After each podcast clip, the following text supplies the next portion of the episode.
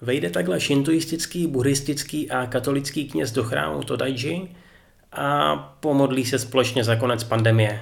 Ne, to vážně není začátek japonského vtipu, ale reálná situace z minulého týdne. A taky úvod podcastu číslo 31.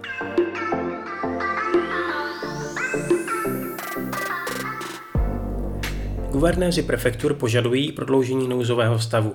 Shodli se na tom během včerejší online konference.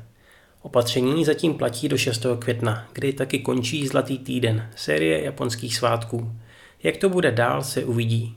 Předseda vlády mimochodem zvažuje, že by školní rok dětem začal až v září. Pro nás to nezní nijak výjimečně. Japonská škola má ale jiný harmonogram. Školní rok tam začíná vždy v dubnu a posunutí až na září je docela velká změna kterou určitě čeká ještě velká diskuze.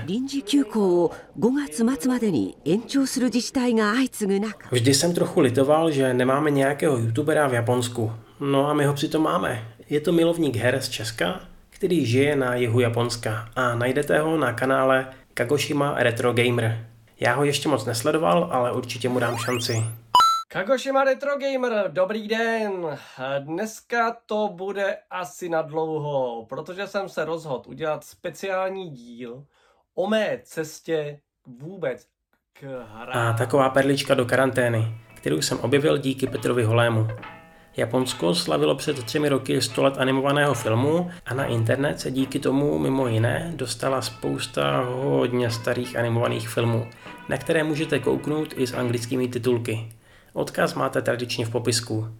Tak veselou zábavu a naslyšenou za týden. 어더니까